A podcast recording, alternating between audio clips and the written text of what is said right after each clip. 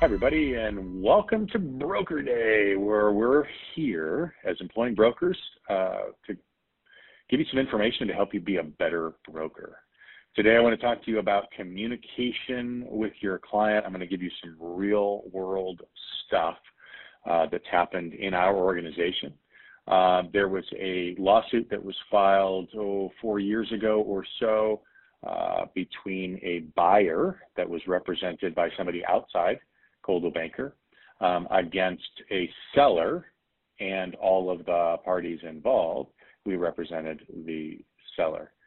Um, and uh, I believe that the entire suit could have been avoided with better rules with regards to communication and and not for the reasons that you might think.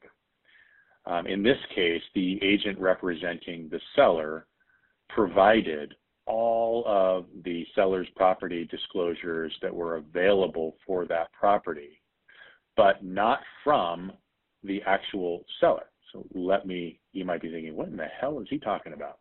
Well, the seller at the time of closing was was an entity a group, if you will, that had foreclosed on the property to protect their financial position. So the new owner now, they'd never been in the property um, and they couldn't attest to anything with regards to condition. And so the the original seller, the original owner, all right, which were was, was the Baldwin Baldwin family, um, they were the owner prior to the foreclosure, and they had previously completed a seller's property disclosure form. Well, that document had been provided to the buyer in this case and the buyer's agent um, by the listing agent in an effort to provide to the buyers as much information as possible, right? Just just trying to help them make an informed decision. Well, later, the buyers would claim that the listing agent and the seller colluded to misrepresent the condition of the property to the buyers.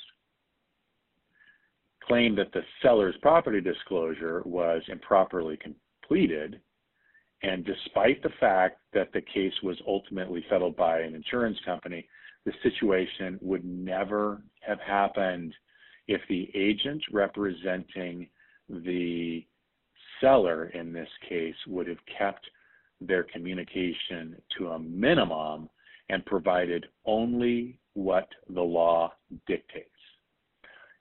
You know, oftentimes, you know, people they just can't stop talking. And while and, and they'll quite literally talk them out, out of a deal um, or, or into trouble in this case. Um, and I'm not sure that that was the case here. I, I really believe that everybody had uh, was doing what they believed was the right thing. Uh, and this will just go into that category of no good deed will ever go unpunished. Uh, but had the say the seller's agent limited the communication to only those things that were required by law, this case likely would never have come to be. So let's go through a couple of tips on how to make sure that you are communicating correctly with your clients. Number one, stay on topic. Stay on topic. Stay on topic. Number two, avoid misrepresentation. I know that might seem like a duh, but again, as I just pointed out in this uh, very real scenario, the agent involved uh, did not intend to misrepresent anything. Um, if, if anything, her intent was to make sure that the buyer had all of the information available to make a better decision, but ultimately it bit her in the booty. Um, number three, explain industry lingo.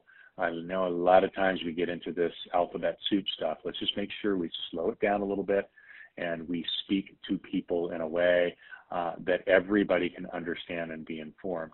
Um, I know it's not just me that sometimes when we hear something, we we we think, oh, I'm gonna, I may not know exactly what they're talking about right now, but I'm gonna figure it out in a second, right? Uh, number four, remember that different generations communicate differently. Uh, we all have preferred methods of communication, so um, make sure that you're you're asking those questions, right?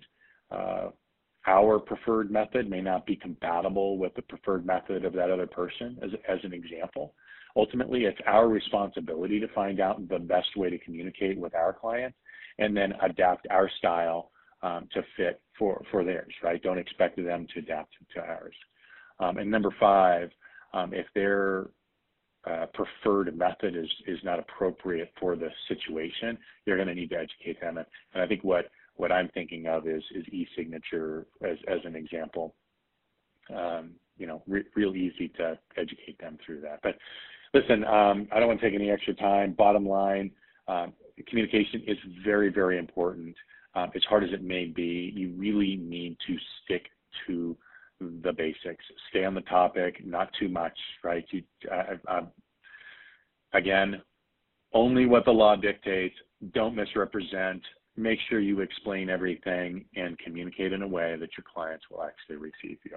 Hope you have an amazing day and be a better broker.